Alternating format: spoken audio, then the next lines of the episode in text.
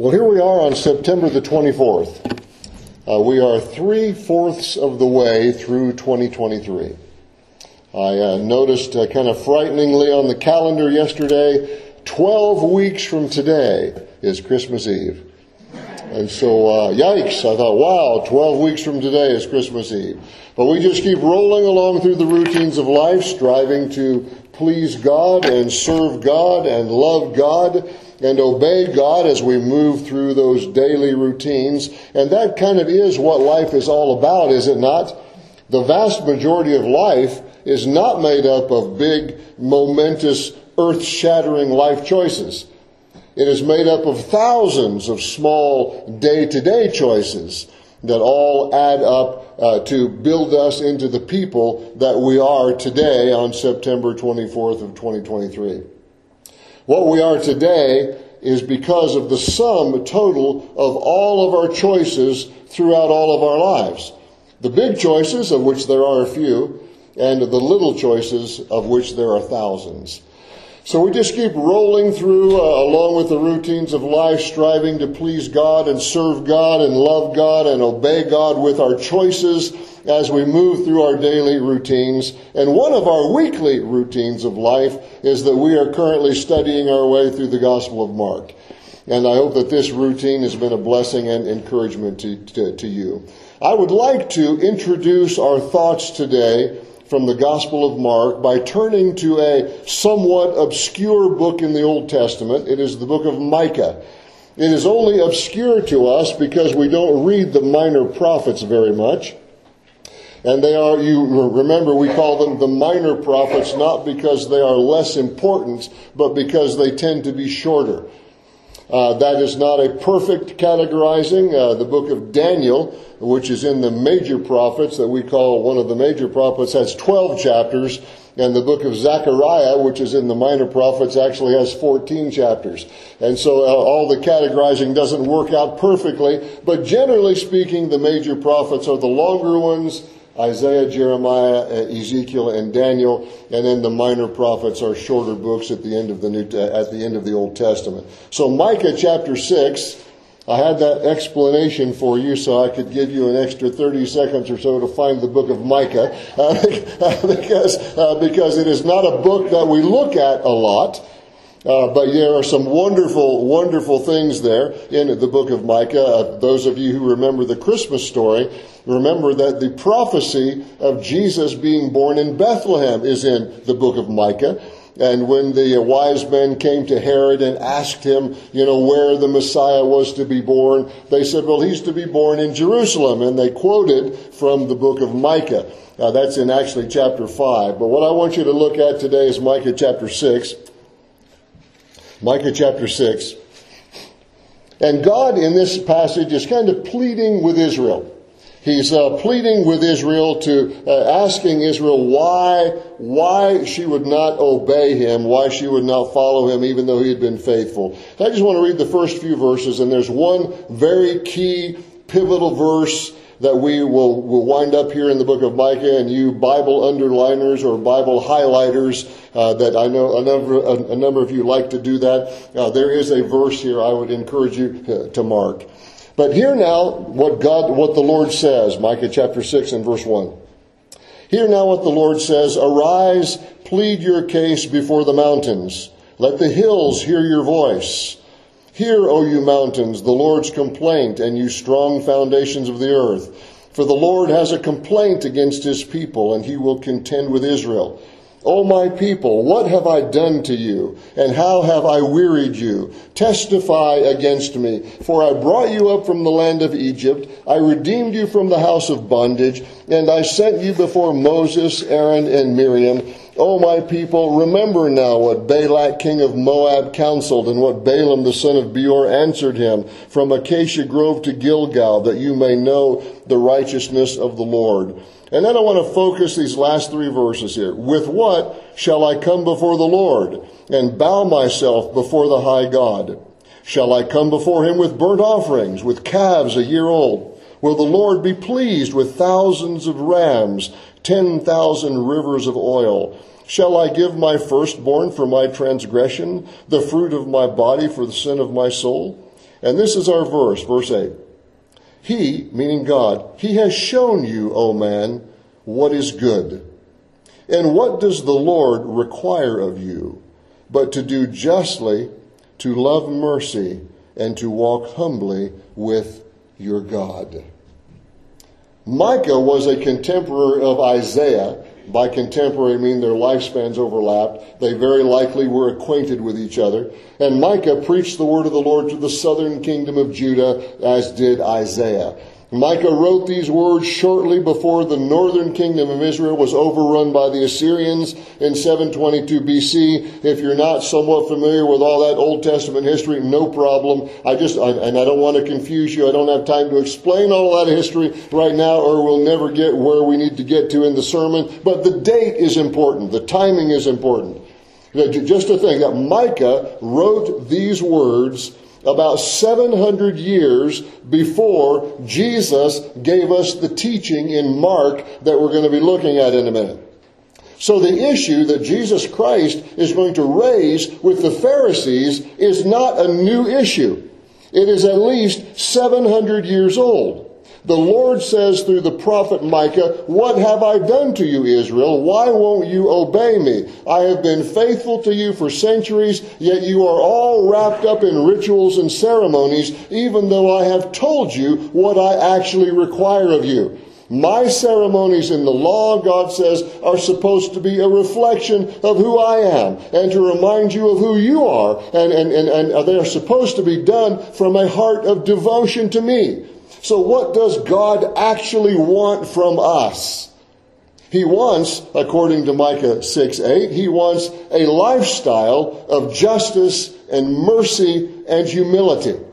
And if we don't have that, if we don't have a lifestyle of justice and mercy and humility in our walk with the Lord, if, if, if, we don't have that, then thousands of rams and 10,000 rivers of oil will mean nothing. And if you're not sure of what that symbolism is, they used oil in their sacrifices, oil burning the lamps in the temple. Uh, there were thousands of sheep and goats and so forth that, that were offered. And so he said, if we don't have justice and mercy and humility, then thousands of rams and 10,000 rivers of oil are going to mean nothing. It's just empty ritualistic worship. Now we want to fast forward 700 years. And we want to see that nothing much had ever changed with the Jewish people. Actually, it got worse. So if you will look at the Gospel of Mark in chapter 7, thinking again now, we are 700 years after God challenges the, the, uh, the nation of Judah through the prophet Micah. What have I done to you, God says? I have been nothing but faithful to you for all of these centuries. And yet he said, You are so wrapped up in empty, ritualistic worship that you will not live a life of justice and mercy. And so this went on for century after century after century after century. This is a little bit longer section than we often read, but I want you to read the entire story. So we're going to read the first 23 verses here, Mark chapter 7. Mark 7 verses 1 through 23. Then the Pharisees and some of the scribes came together to him, having come from Jerusalem. Now when they saw some of his disciples eat bread with defiled, that is, with unwashed hands, they found fault. For the Pharisees and all the Jews do not eat unless they wash their hands in a special way. Not talking about getting the dirt off. We'll explain that in a minute. Holding the tradition of the elders. When they come from the marketplace, they do not eat unless they wash. And there are many other things which they have received and hold, Mark writes, like the washing of cups, pitchers, copper vessels, and couches. Then the Pharisees and scribes asked him, Why do your disciples not walk according to the tradition of the elders, but eat bread with unwashed hands?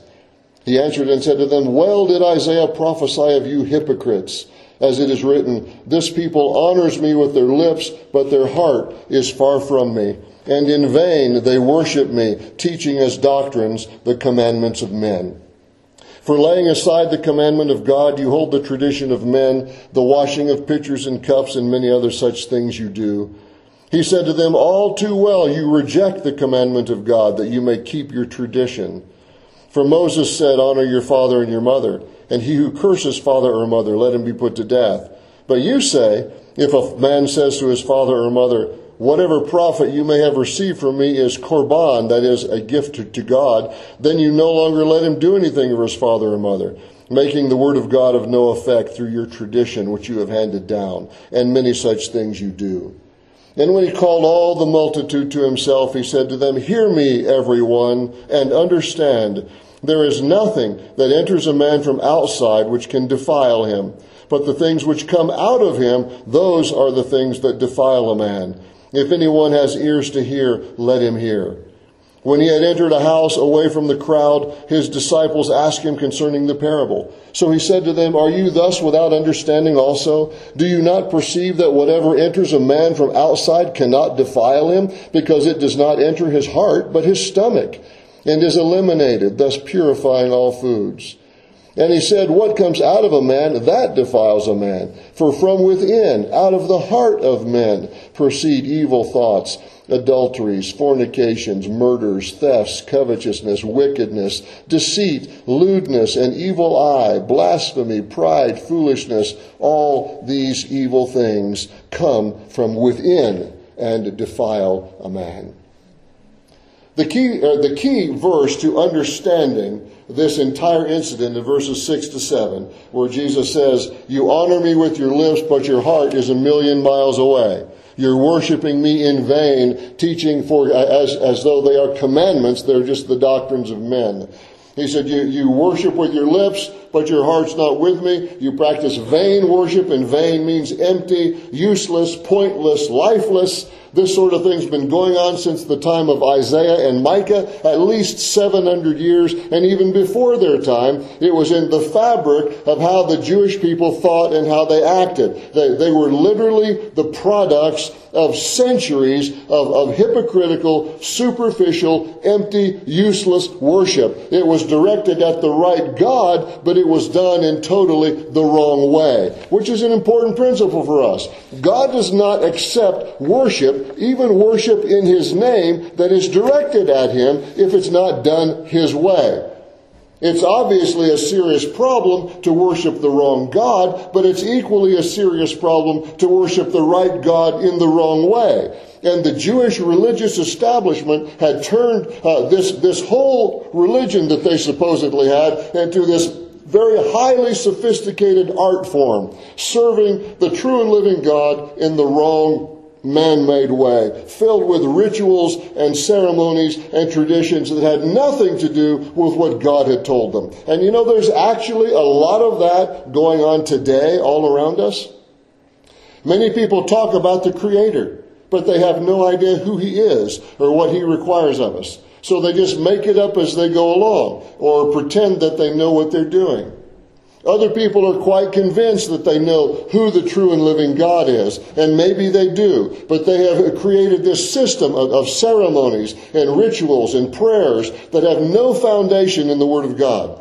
Then they go so far as to say that their traditions are equal to or even superior to the expressed will of God that He gave us in His written Word. So the traditions and practices of their church become a, a, a, higher authority than the Bible, the written word of God. They do exactly what Jesus condemned in verse 7. They teach as doctrines, divine teaching, they teach as doctrine the commandments of men. Taking the commandments of people and turning them uh, uh, into something that's equal to the teachings of God Himself. There is a, a vast, worldwide, empty, meaningless worship directed toward God, but is nothing but hypocrisy and a scam and external ceremony and ritual, and you're probably all, probably all of you are very, very familiar with it. Maybe you've been involved in some of those things in years gone by or decades gone by. Well, I want to group our thoughts today around three words tradition and hypocrisy and sin. That's the, the, the three issues that Jesus is touching on tradition, hypocrisy, and sin. I've said to you many times that the power of a text is in its context, so we always try to understand the backstory. remember the last time, uh, last time we were together, we, we, mentioned that the feeding of the 5,000, as we call it, actually it was more like feeding of 20,000, but, but the feeding of the 5,000, as we call it, took place near the end of Jesus' second year of ministry. John 6 says it happened right before the Passover. Jesus was crucified the following Passover, so the ministry of Jesus has about one year left, and he knows it, of course. And we see here in Mark chapter 7 the transition between the year of popularity in Jesus' ministry and the year of opposition in Jesus' ministry. The scribes and Pharisees, we see in chapter 7 and verse 1, they have come up from Jerusalem to confront Jesus. Jesus has already had confrontations with the local religious leaders. Now they've called in the big guns, the, the, the, powerful string pullers from Jerusalem. They, they show up to shut down this threat to their political power. They have to find a way to discredit this incredibly popular rabbi, this Jesus of Nazareth, who has literally thousands upon thousands of people flocking to him everywhere he goes. So they begin to criticize Jesus' disciples. That's a standard strategy. If you want to discredit a religious leader, then try to point out all the flaws of those who listen to him. Once in a while, it's been a long time, but once in a while, someone will approach me and they'll say, Does so and so go to your church?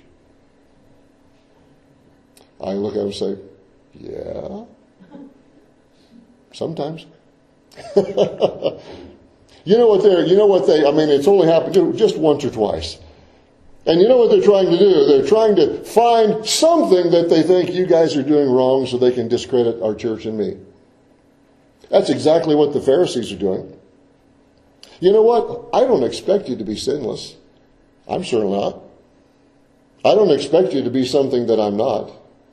But I do certainly want you to pursue a relationship with the Lord and, and, and to do your best to honor the Lord Jesus Christ. And, uh, uh, you know, I won't, keep, I won't keep going on that issue. But anyway, uh, here the Pharisees come to Jesus and they say, Why don't your disciples wash their hands before they eat? And again, it's not a, it's not a personal hygiene issue.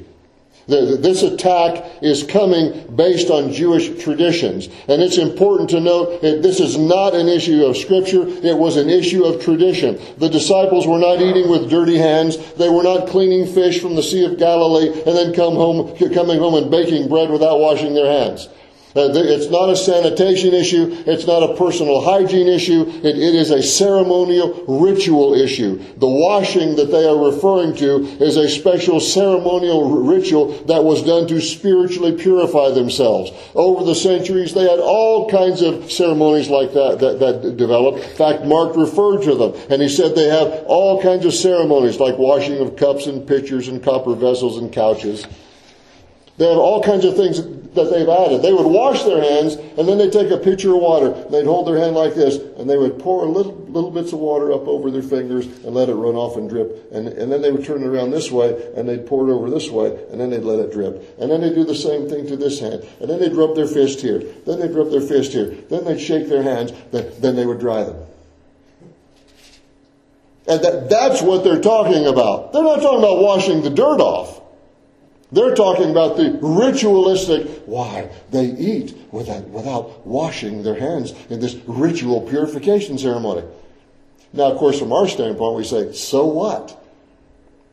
But from their perspective, centuries they have been doing these empty, ritualistic things. In fact, some people, have, uh, uh, you know, about 200 years after Christ, the Jewish leaders took all the traditions that they had developed and they put them together in one big, massive document called the Mishnah, means to repeat. Then they decided that the Mishnah needed more explanation, and so they wrote commentaries on the Mishnah and they called it the Gemara, which means completed. Then the school of rabbis in Jerusalem took the Mishnah and, and the Gemara and they created the Talmud. Maybe you've heard of the Talmud. That's a little bit more common term. Then some rabbis figured they needed more commentaries on the Old Testament, so they wrote something called the Midrash. Of course, they were the only ones who could correctly interpret the Old Testament. So now there was so much religious material, so many traditions, so many rituals, that the actual Bible was buried under this mountain of tradition and ritual. These documents were not around during the time of Christ, but the raw material for creating them was growing bigger and bigger and bigger with every generation of rabbis, and this had been going on for hundreds of years before Jesus confronted the Pharisees about this. In fact, I read this week that, that, that in the Mishnah, there are 30 chapters dealing with the washing of pots and pans and cooking utensils. 30 chapters. That's not, this, this thing that he's talking about here in chapter 7, it's not a hygiene issue. It is a ritual issue. I don't think any of you ladies need 30 chapters in a book to tell you how to wash a pan. You got it all figured out. Stick it in the water, wash it out, rinse it and dry it. It's over. But no, it's not a hygiene issue. It's this big, long, ritualistic, you got to wash this way and hold it this way and pour water this way and do this with this hand, do this with this. Oh, 30 chapters. And how devoted were they to all this?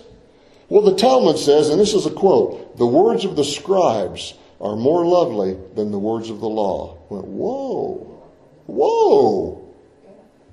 The Talmud says it is a greater crime to transgress the words of the school of Rabbi Hillel than the words of the scripture.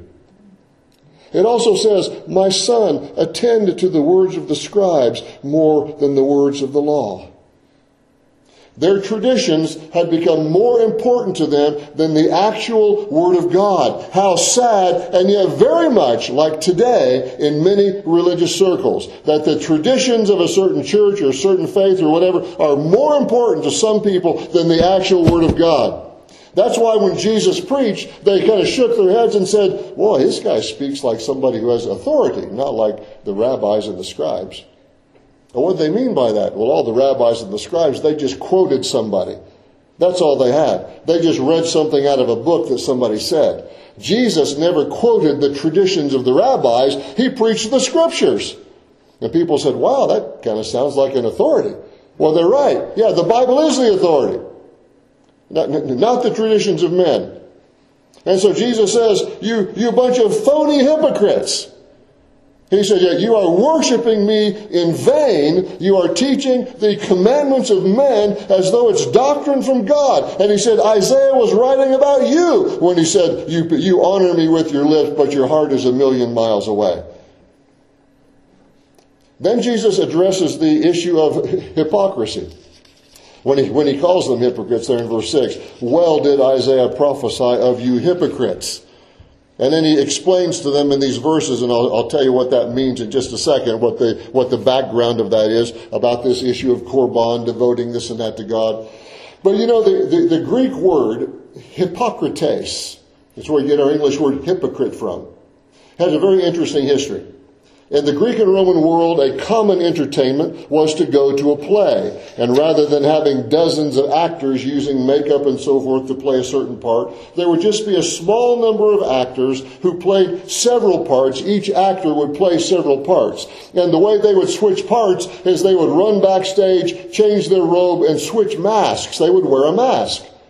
And then they would come back out and they would say their line for this part. Then they'd run back and they'd switch masks and they'd come out and they'd be somebody else and you had four or five or six people playing 20 different parts because all they did is just switch masks when they had the appropriate part. And, so, so the hypocrites was an actor who changed his masks to play different parts in the play. So you can see how the word came to mean what it means to us. Jesus said to the Pharisees there in verse 9, You are just playing a part. You're a bunch of fakes who are playing a part. You manipulate the scripture so that you can keep your traditions. And then he gives this story. He talks about the word korban. You just say korban over all your stuff. What that means is that is, that is a Hebrew expression that means given to God. And so Jesus says to them, if your parents have a need, and the Bible says honor your father and mother, but if your parents have a need, then you just tell them, oh, sorry, folks, I've given all my possessions to God, so I, I, you can't have any of them and I can't help you. Sorry, Mom, I've dedicated all my money to God. I, I can't buy your lunch today. And even though you're supposed to be honoring your father and mother, you manipulate the commands of God with your traditions so you don't have to obey the scripture. And of course, many, many hypocrites today, of course, that people have, who have developed a very elaborate system of rituals to make them feel good about themselves, but at the same time, they are rejecting the truth of the scripture. One ancient rabbi who was writing against all of this nonsense he once said, There are ten parts of hypocrisy in the world, and nine of them live in Jerusalem. And you know, there are, there are plenty of parts of, of, of hypocrisy in the fake forms of Christianity that are floating around out there today. And our prayer, of course, is that God would deliver us from, from wearing a mask and manipulating the scripture to justify our actions. Someone visited our church many, many years ago, probably 20 years ago, and they, he spent quite a bit of time after church with a bunch of proof texts, as I call them, that he used to justify his lifestyle. That, that is exactly what Jesus is condemning. We find a phrase here and a phrase there, we put this together and we justify our actions with. Jesus says when people do that, they are being hypocrites. They're just wearing a mask and they're trying to manipulate the scripture to justify what they are. So after Jesus kind of blasts them regarding their, their traditions and their hypocrisy, Jesus addresses the issue of sin and th- this is so, so important for us. Why do I sin? Why do you sin? Why do we drift? Why do we struggle with temptation? Why do we wrestle with our old habits as we try to follow the Lord? You know, Jesus kind of explains that to them. He begins in verse 14. He gathers the crowd and he says to them, Hear me and understand. He says, You are not spiritually defiled by what you eat. You might be damaging your physical health, but you are not destroying your soul by what you eat. You are a sinner because of what comes out of you, not because you eat bacon and cheesy french fries. I mean, that's basically what he's saying. Verse 15, there is nothing that enters a man from outside which can defile him. But the things which come out of him, those are the things that defile a man. And when he explains to his, his disciples there in verse uh, 16, he says, Do you not perceive that whatever enters a man from outside cannot defile him? Because it does not enter his heart, it enters his stomach. You see, this is all an issue of the heart. It's what's going on inside of us. We are a sinner. Verse 20 he says, What comes out of a man, that defiles a man. For from within, out of the heart of man, proceed all these things. Jesus says we are sinners because of what comes out of our heart. Now, I know we've spoken this many times. I don't want to sound like a broken record, and I'm sure some of you may think, well, here goes the pastor again on his little sermonette about the heart. But okay, we we need to hear it regularly because we are all a little bit brainwashed by our modern culture. Basically, the heart is not the center, biblically speaking, the heart is not the center of your emotions. It is not the center of your feelings. That's what I, that's what we jokingly call the hallmark syndrome. The, the, the, the, the heart, when the Bible talks about that, is not talking about the muscle that pumps your blood. It is not talking about your emotions or your feelings. The Bible is talking about the heart is, is the center of your thinking. It is the center of your reasoning, your deciding, your choosing. The heart in the Bible is your inner person. It is the real you living inside your body that is driving your motivations and your values and your choices. And Jesus says that's why we are defiled spiritually because what comes out of our hearts is evil. What goes into our stomach does not defile you. What comes out of your heart is what defiles you. See, the Bible says our problem is not outside of us, our problem is inside of us.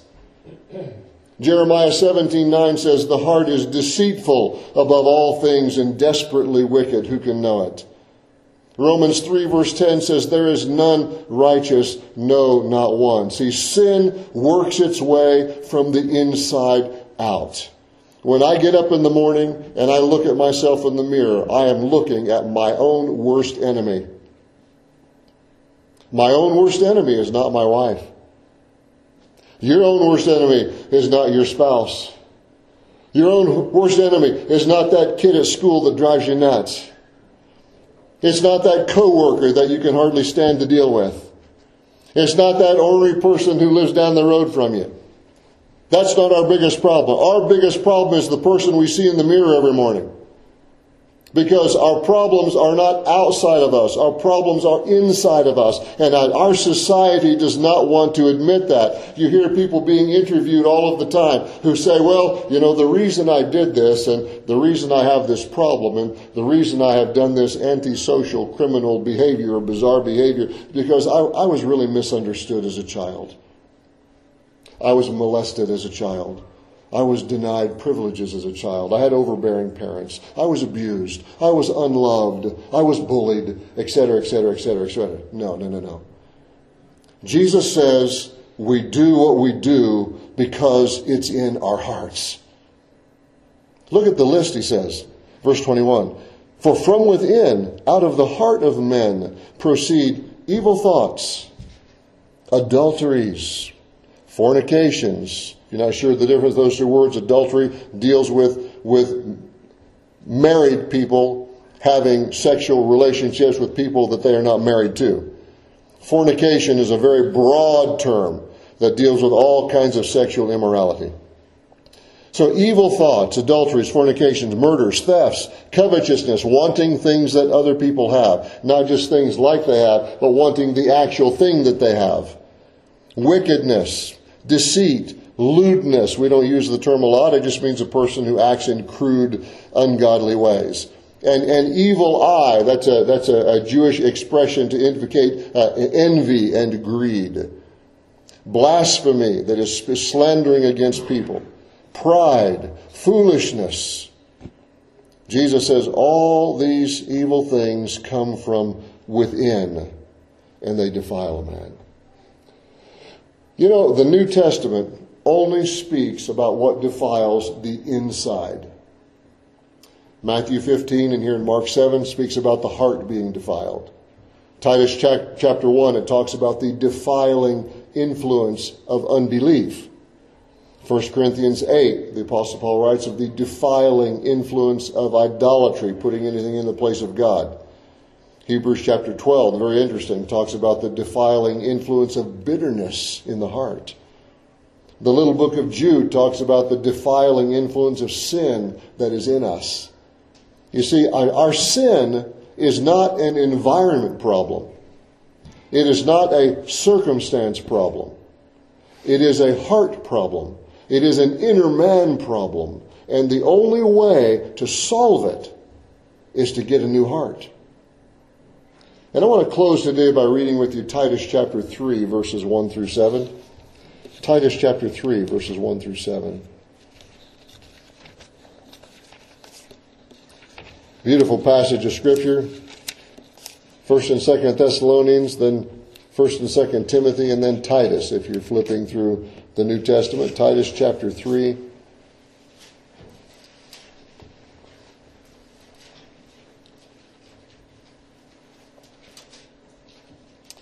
Actually, I'm just going to pick up reading in verse 3. Titus 3, verse 3. Beautiful passage. The Apostle Paul writes, For we ourselves were once foolish, disobedient, deceived, serving various lusts and pleasures, living in malice and envy, hateful and hating one another. That's a, that is the picture of the unsaved heart. Disobedient, deceived, pursuing different lusts and pleasures, living in malice and envy, hateful and hating one another. But, verse 4, I love it, but when the kindness and the love of God our Savior toward man appeared, talking about Jesus, of course, not by works of righteousness which we have done, but according to his mercy he saved us through the washing of regeneration and renewing of the Holy Spirit whom he poured out on us abundantly through Jesus Christ our Savior. That having been justified by his grace, we should become heirs according to the hope of eternal life. Lots of great theology there. Paul says God took us deceitful, hating, envy, nasty. I mean, all this stuff in our hearts. Even if on the outside we look real nice and clean. On the inside, we're filled with all those things. And he said, then all of a sudden, God in his mercy breaks through through, with his great love with which he's loved us. He poured out the Holy Spirit upon us through Jesus Christ our Savior. And we've been justified by his grace. We've been forgiven. We've been washed clean. We have a new heart. Now, does that solve every issue of life? No, we still struggle with the old nature, but now we have a chance. Now, now, now we're not locked into all of those things. Our, our, our, hearts can only be cleansed and made new by the mercy and the grace of God and by regeneration, this passage talks about. That means to be reborn, to be remade, to be transformed by the Holy Spirit of God. So I just have one short question for you at the end here. How is your heart today? Is your heart moving toward the Lord Jesus Christ? Have you been forgiven from your sin? Do you know the Lord Jesus Christ as your Savior? Are you still wrapped up with tradition and hypocrisy and sin? Or have you been remade by the regeneration of the Holy Spirit? Now you've got a fighting chance to fight back against those things and to resist those things and be something different because you've been transformed. As the apostle Paul wrote in 1 Corinthians 5:17, famous verse many of you know. Just in my mind and it just blinked right out. Somebody start quoting 1 Corinthians 5.17. Yeah, if any man be in Christ, he is a new creation. There we go. Old things are passed away. Behold, all things become new. Are you a new creation in Christ? How is your heart today? Let's pray. Lord, your mercy and your grace are such beautiful, beautiful things. Thank you for our Savior, the Lord Jesus Christ. In the, in the love and the kindness of God, He poured Him out on this world. And you drew us and you opened our eyes to see the truth and you brought us into your family. Lord, we are so thankful to belong to you. Lord, we pray for our loved ones who are still locked up in tradition and hypocrisy and sin. They don't even know it any more than the Pharisees knew it. Pharisees thought they had it all together. They were gonna, they were gonna make it to heaven because they were so good on the outside. And they kept all the traditions and they kept all the rituals and they, and they did all the right things and they said the right things and they looked the right way. And they had all these external things that they were doing, but they never experienced heart change because they never came to Jesus Christ for forgiveness. Lord, we pray for our loved ones who need Christ. Lord, I pray for anyone here today who is not sure that they know the Lord Jesus. I pray they would open their heart to Him today.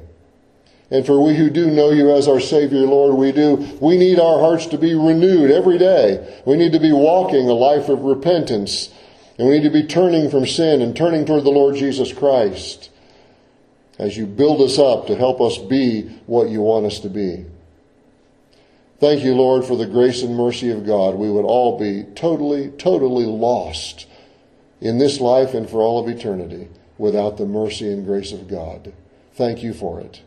We pray in Jesus' name. Amen.